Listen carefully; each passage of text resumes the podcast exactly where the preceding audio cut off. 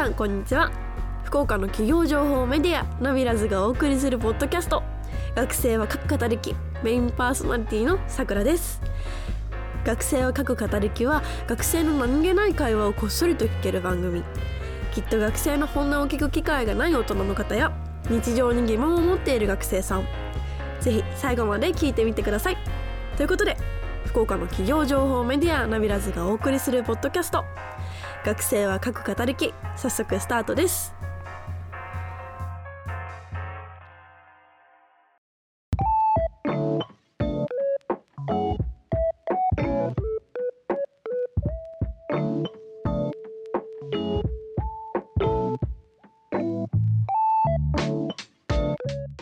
改めまして、今回の学生は各語りきは、私、さくらとゲスト学生のみよりちゃんでお話ししていきたいと思います。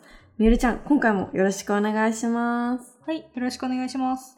みよりちゃんには前回の学生は各語りきにもがゲスト学生として参加していただいて、そこではご自身も当事者である発達障害をテーマに詳しくお話をお伺いしました。まだ聞いてない方はぜひ前回も聞いてくださいね。そして、今回の学生は各語りきは、就活会就活会？と就活会です。私、さくらは現在大学院の1年生で、みおりちゃんは大学4年生ということで、就職活動という大きな渦に身を置いていますね。ということで、今回は就活をテーマに学生が感じていることを語らおうというわけですね。就活をしていると大変なこともたくさんありますね。ということで、二人でお話ししていけたらと思います。改めまして、今回もよろしくお願いいたします。改めて、みおりちゃんは大学4年生ということですが、就職活動を本格的に始めたのっていつ頃でしたか？そうですね。本格的に始めたのはうん3年生の終わり頃になるかなと思うんですけど、へえ、始めたきっかけってなんかあったの？そうですね。始めたきっかけ。あの、実際にサマーインターンのところはうんうん6月頃に行ってたりしたんですけど、うん。もうあんまり周りはそんなに早くからしてなくて、うんなるべく早めに始めたいなと思ったからです。うん。うん。確かになんか工業系の大学って大学推薦とかありそうだからみんな始めるの遅そうなイメージ。そうですね。あと研究がうん。大学部は忙しそうなので、ねちょっと就活はそんなに早くないのかなっていう感じですかね。へえ。まず何から始めた？就職活動。就職活動はそうですね。大体自己分析をまずして、っん。ていう感じでしたね。うん、やっぱ自己分析だよね。さくらさんも就職活動を控えているようですが、何かしていることはありますか？うん。一番ね、そうね。今、なんだろう、サマーインターンの申し込みとか、まあ、ちょっと終わってはいるけど、はい。申し込み時期だから、はい。そこの ES 書いたりとか、まあ、そうだな。自己分析して ES 書いて、で、あとは本選考がもうすぐ始まるから、早期の。そうなんですね。それを申し込んだり、申し込もうと思ったりしています。なるほど。お互いに就職活動をしているわけだけど、就職活動と聞くと思い浮かべる活動がいくつかあると思います。多くの学生が大きな壁に直面する。かつ、そのね、みおりちゃんも一番最初にしたと言われている自己分析ですね。みおりちゃんは自己分析、まあ、先ほど言ってくれた多分3月の終わりくらいはい。ですかね始めたのって。サマーインターンに行くうんうん。直、あ、でも行った直後ぐらいですかね。へー割と夏ぐらいと、うん夏終わって9月、10月ぐらいにはもう自己分析は一旦してたかなっていう感じですかね。へえ。自己分析してたって、どう、どうやってした？なんかその方法がいまいちなんかいろいろさ、こうやってやるといいとかさ、なんかネット調べたら出てくるじゃん。はい。どういうやり方でやった？私はもうとにかく今までうん。過去の印象に残ってた出来事を思い出していっぱい書いて、その時にうん。自分はどう思ったかとか、こういう時どういうことをしたかとか、うん。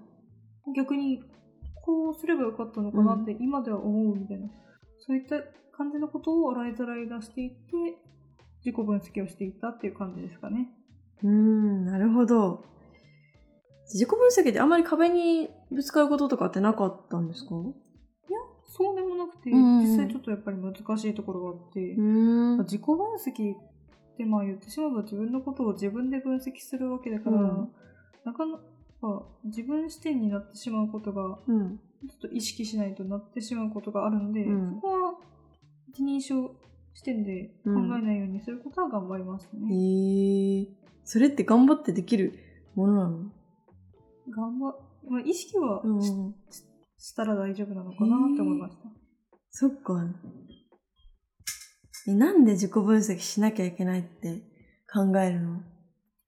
そうですね。やっぱり自分をうん客観的に見ないと、やっぱり、うんなんか、自分視点で自分を見てもなんか世界がうん。広がらないというか、まあ、狭いような気はしてるんで、やっぱりうん客観的に見る必要が、そういう意味ではあるのかなっていう感じですかね。へえ、そっか。でも私ね、自己分析が本当に苦手で、なんか自己分析してると、なんだろうな。うーん。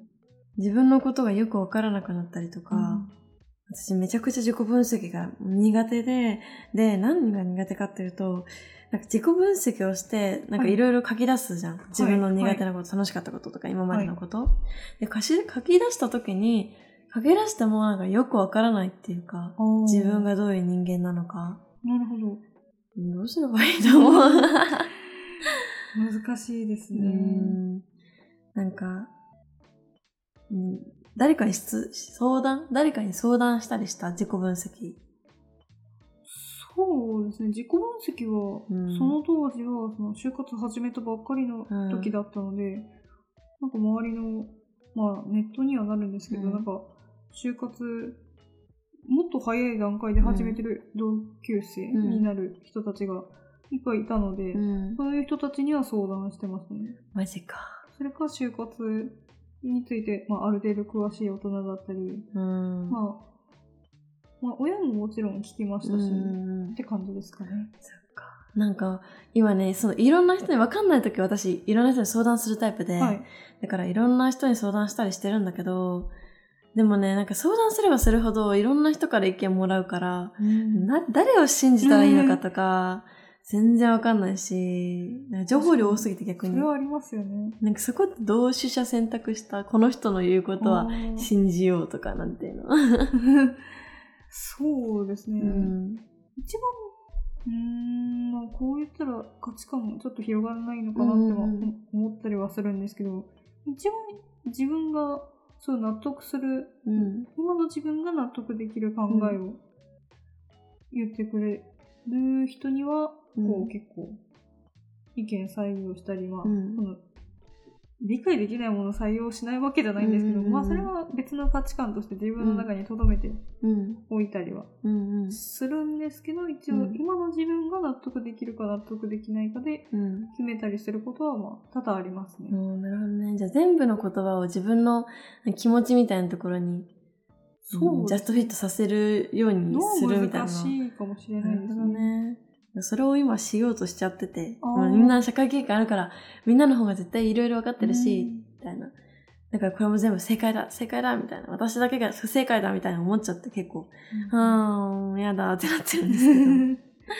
なるほどね。そこの下選択な難しいな。ね全部なんか受け止めちゃう、本当に。なんか。さくらさんはな,、うん。なぜ自己分析しないといけないと考えてますか？ああ、私か。確かに。え、多分それが分かってないっていうのもちょっと私が今瞑想してる、私就活瞑想してるんですけど、なるほど。理由でもあって、まあなんか、なんでしなきゃいけないのかで言うと、それさっき言ってくれたその自分を俯瞰してみることで、うん世界を広げてみるみたいなところ、はもちろんそうだし、まあ、その自分が思ってる自分のイメージ像ってはっきりしてないの。私ってこういう人間だからって思ってても、なんかそれって本当にそうの問いかけをすると意外とそうじゃなかったりすることも多いから、その本当にそうの問いかけなしに企業に就職すると、あれ自分意外とこれ合ってなかったとかなるからなのかなとか思って、一応ね、みんながしろって言うからしてるみたいな感じで 自己分析してて、確かにそうう。いうところはありますよね。うーん。ね就活ってする人多いからさ、大学受験するみたいな感じでさ。そうですよね。そう、だから、ね、そこに流れに乗ってやっちゃうけど、本当はきっとね、なんでししてるんだろうって考えた方がいいんだろうね。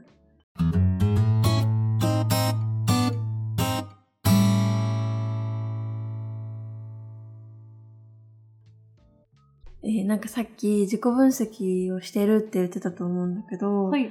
それって具体的にさ、自己分析なんか、どういったことをしているの？例えば、その自己分析するにしても、紙で書いた方がいいっていう人もいるし、はい。ノートに効率的に取ればいいっていう人もいるし、あみたいなとこで言うと。そうですね。まあ、ノートに書くことももちろんあるんですけど、うん基本的にはスマホにメモしてる感じですかへね。ーメモするときはさ、なんか、フレームワークとか、はいなんとか〇〇分析とか、〇〇方法とか使ったりしてるの、参考にすることはありますけど、うん基本的には自己流っていう感じですかね。へー自己流か。え、自己流、私自己流でやっちゃうと、なんか不安になっちゃうタイプなんだけど、なるほど。え、なんで自己流でしようと思ったの？なんかそれは理由があったりする？そうですね。うん。あんまり型にはまるのがむ逆にうんうんうん苦手だったりしたので、うん。そ理由はそんなに、まあそれぐらいなんですけど、まあそんな感じですかね。ええそれでさ、なんか、これ、この私の自己流はここがポイントですみたいなとこってあったりする？なんか、うーん、そうですね。私の自己流のポイント。うんスマホにメモするところとかも、あー。なんかスマホにメモする人少ないなと思うし、なんでスマホにメモしてるんだろうとか、あフレームワーク使わずに自分のやり方で、なんか、どういうところが特徴ですみたいな、あったりする。めっちゃ難しい質問だよえね。これ。えなんか印象に残ったのをさっき書くってちうんうんうん。ょっと言ったんですけど、それが、えっと、うん。今まで自分が褒められたこととか、うんうん。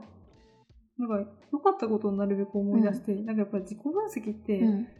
ああの落ち込むじゃないですか自分うんのあまり嫌なことを思い出すと。だもうやばいやばい、今もうやばい。ですよね。うん。からなるべく、うん。その嫌なことはまあ普段どうしても思い出しちゃうことはあるんですけど、いいことってあんまり思い出さない、うんなんかこう無意識に思い出すことってあうんんまりないなと思って、そうね、確かに。だからそれをまあ逆手にとってうんいいところを、いまあ良かったところですね、良かったところをこうメモしたりして、うん。そうですね自己分析してるのになんか自分が落ち込むみたいなことはなるべく避けようとはしてますね。なんか日々でもなんか喋ってる感じさ、日々自己分析はなんとなくしてるのかなって思ったからさ。そうかもしれないですね。だからこそ、日々はちょっとマイナスなこととかも見るから、そうですね。ちゃんとやろうみたいな時はプラスのところを見るみたいなので、そうですね。意識するところはちゃんと全。体を見る。うん。なるほどね。うちそれしてみようかな。うち結構、なんだろう日々自己分析は割とするタイプで、はい。でも反省会なんだよね、自己分析じゃなくて、私の場合。うんだからこそ、やっぱ自己分析しようって時は、プラスのところを見るようにすると、確かにいいかもな。スマホだとね、パッと思い浮かんだ時できるしね。なるほどね。え、どれくらいの量書くの？何十個とかさ。ああ。え、量自体は、そうですね。まあ、あんまり、もう個人的にいいことをなかなか思い出せ、まあ、意識的に思い出すのが難しくて、うんうんうんそんなに量はないんですけど、まあ、そんな感じですね。なんかそうやって項目ごとに分けたりするの？本当に書き出すだけ？あ一回書き出す。ん。でも、そうですね。もう一回時系列で並べて、うん。あ、時系列か。そうですね。そんな感じです。へえ。あ、じゃあ自分の人生で楽しかったことを時系列順に思い出して、スマホのメモに書いていく。はい、そんな感じです。私できるかな？時系列でも嬉しかったこと。嬉しかったことで意外とさ、忘れてるしね。そうなんですよね。思い出すコツとかない？なんか、匂いを嗅ぐとかさ、実家に行くとか、あなんか。思い出すこと、うん、思い出すことって言ったらちょっと話が変わるかもしれない,、うん知れないんですけど、うんなんか、その出来事を体験したときに、もうすぐ、あの、自分の中で、うん。ある程度、あのちょ、ちょこっとメモするみたいな。そうしとくと、あ、割と後で思い出しやすいっていうか、うんそんな感じはありますね。へえちょっとこれから意識的にそれするようにします。そうですね。え日記とか書いた方がいいのかな？日記とかでいいんじゃないですかね。マジ？え日記書いてる？書きたいなって思ってるところではあるんですけどね。日記でさ、書きたいので止まりがちだよね。わかります。でもそうだよね。いいとこ、いいとこを分析するってなって日記書いた方がいいのかなちょっとやってみようと思います。ありがとうございます。ありがとうございます。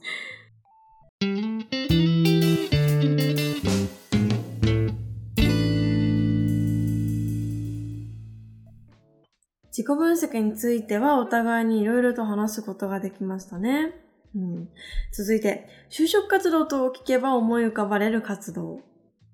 業界研究、企業研究。私これまだしてないんですけど、業界研究と企業研究は、みよりちゃんはいつ頃から始めましたか？そうですね。自己分析を、あ、そうですね。サマーインターン行って、自己分析して、で、3年の終わり頃ですかね。うーん。私は業界研究とか企業研究は始めましたね。えー、なんかさ、私がその業界研究と企業研究をやってない理由の一つに、はい。なんかまず何すればいいかわかんないってとこがあって、はい。むやみやたらにさ、全部見ていくっていうの多分違うじゃん。そうですね。どう違うのかわかんないけど。どうやってしたの？企業界研究と企業研究？ああ、私は、その親が職業のうん。いろん、もう世の中にある、うんなんかいろんな職業、本当こんな分厚いうん。冊子のうん。買ってきてくれて、えー、それをまあ参考には、うん一番参考にしてましたね。それは。えー、それって、どういうとこが参考になったの？なんか、なんだああろ。なんか、自分の知らない、やっぱ企業、まあ、企業というか業界、うん自体もそうなんですけど、やっぱ多すぎて、やっぱ、ううん。そうだよね。自分の経験の範囲だけで何事も決めちゃいけないんだなって、やっぱりそこで思いましたね。そっか。確かにな。なんか私、はい。自分の経験の中で決めようとしてるとこちょっとあって、そうなんか、うん、自分の知らないとこ見るのって大事だよね。ですね。で、そこでなんかどの、そこでどの職業がいいなとかって、決めれたりした？それを見て。あ参考程度？そうですね。一応、あの、まあ、興味のある範囲は、今までの経験にはなってしまうんですけど、やっぱり、知らない業界を見た上で、その自分の経験を生かすのと、うん。この業界しかないからっていうので、こあこの業界しか知らないからっていうので、このその業界に進むのとでは意識が違うのかなっていう感じですね。すごい、なんかめっちゃいろいろ考えてる。そう、なんかさ最近やりがちなのがさ、多分さ、はい。コンサルとかってよく聞くじゃん。はい今増えてるし、すごく。まあ、コンサル稼げるって言うからさ、なんかね。ね、そんな風にちゃんと考えないでさ、まあ、割と稼げるし、コンサル行くかみたいな、うんなんかそういう子って多いなって感じてんだけど、確かに。なんでそんなになんか安直な進路選択をせずにめっちゃ考えたのなんか、すごいいろいろ考えて行動してるなって思ったんだけど。後悔したくなくて、うん何事も。まあ、後悔しても、まあ、ここまで頑張ったから、うん。まあ、後悔しても大丈夫って思えるぐらいうん一応しとかないと、ええ後悔した時のうん。後悔の仕方がやっぱりうんうんうん。全然違うのかなっていうのをうすうす感じてますね。まだもちろん就職はしたことないですけど。うん。うんもううちも今なんかもう半分惰性みたいなところで就活してて、なるほど。そうだね、まあ、後悔したくないね。業界研究します。えちなみにさ、なんか本とか見てあるの？あ、本、本見てかやってさ、一つ職業を知って、はい。その時何したの？業界研究多分そこで終わらないじゃん。パティシエになるだったら、あパティシエどーこに就職するみたいな、調べたりするみたいにあるじゃん。で、そこで興味のある業界を絞って、そうですね。いろんな、調べたり、うんうん業界、まあ、とは、もう、うん。うん。とはについてうん調べたりとかして、まあ、そこからどんどん派生して広げていくっていう感じですかね。なるほどね。広げていくってどういう広げ方をするの？例えば私が興味ある業界が、うんまあ、じあのさっき言ったガソリンスタンドのバイトしてるので、自動車業界にちょっと興味があるんですけど、うん。そこから派生して、例えばうん自動車の販売店だったり、ああ、なるほど自ね。動車学校だったり、んそういうところのインターンは行ったりしましたね。へえそうなんだ。あ、なるほどね。なんかもう今もうむやみやたらに動いてるからさ、もう絶対非効率だと思って。派生させるってね、だから流れとしては、職種を見て業界を知って、じゃあ業界これをイメージ、こう行きたいなって決めて、でその業界からいろいろ派生させて考えていくっていう、ここに。関わるはい、仕事そうなりますね。めっちゃなんか、スムーズだね。スマートなやり方をするね。確かに言われてみれば。ばそうかもしれないですね。もうなんか、むやみやたらにやっちゃってる。本当にやばい。マジ時間だけなんか溶かしていってる感じがして、なんか効率的なやり方がね、全然わかんないので、参考にしまくります。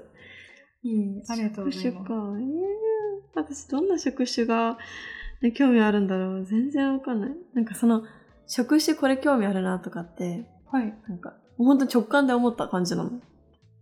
見ててあ、これいいな、これいいな、あじゃあこの業界調べようみたいな。あ、割とそんな感じかもしれないですね。あ、あそれで決めないんだな。ちょっとその本後で教えてください。そっか、親御さんは結構協力のもとだったんですね。確かにそうかもしれないですね。え他になんか親御さんが言われたこととか、やってもらったこととか、就活によってなんかあったりします？言われたことはもうとにかく、ちょっとさっきの話にもつながるんですけど、後悔しないようにって言われてて、ああ、そっか。親御さんもそういう考え方の方なの。それの影響ですかね、うん後悔しないようにとにかくうん。何事にも頑張ってるたりするのはって感じですかね。へえいいですね。なんかアドバイスしてくれたりとか、羨ましいです。私もこの前父親と、はい。父親とご飯行って、なんか就活の話とかしててう。ん。んで、なんか、いろいろと聞いてたら、就活してると親、めっちゃ、あ、社会人ってやっぱすごいし、親ちょっと尊敬できるなって今まで以上に思いません。わかります。ねなんか、社会人すごいな。あ、子供育てるってすごいな。あ、大学まで行かせてもらえてるとかやばいなって思うし。そうですよね。なんかね、年収とかもね、ちょっと子供を育てるってこんなにお金かかるんだとか思うから。うん。ここまでいろいろとね、はい。伺いましたが、はい。もう本当によく考えられて、私と私も本当比べ物にならないほどよく考えられて就活されてるなって思ったんですけど。え、なんかそれってはい。なんでですか？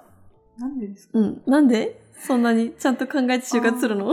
すごい。なんか自分がうん言うのもあれなんですけど、なんか結構自分、他の人とはそんなにこういった深い話をすることがあんまり機会がなくて、うん。もう自分が割と基準で考えうんてしまうところは確かにあるかもしれないですね。うん。だから、自分が、なんだろう、頑張ってるとも、あまり思わずみたいな。そうなりますね。やばいね。本当に、いや、もうなんか、こっち側からすると、本当にたくさん考えられてて、あの、本当に真面目に就活に向き合われてて、ありがとうございます。あの、改めます、私の行動を。ということで、今回の学生は書く語りきは、前回に引き続き、みおりちゃんに参加していただき、就活会をしてみました。学生の多くが頭を抱える就職活動についてお話ししましたが、みおりちゃんはどうでしたか？そうですね。1本目の収録の時よりも、就活についていろんなことを詳しく話したのかなって思いました。うーん、ありがとうございます。えなんか、あれですね、コミュ力ないって言ってたのに、ポッドキャスト出ようと思ってくださってありがとうございます。すごいですね、挑戦が。うん、ありがとうございます。そう言っていただけると嬉しいです。では、今回のみおりちゃんのお話の感想は、ぜひ、ハッシュタグ、学方、ハッシュタグ、学方でつぶやいてみてくださいね。番組へのお便りは、学生は各語歴の X、インスタグラムの DM までどんどん送ってください。それでは今週はこんな感じで、来週の金曜日にまたお会いしましょう。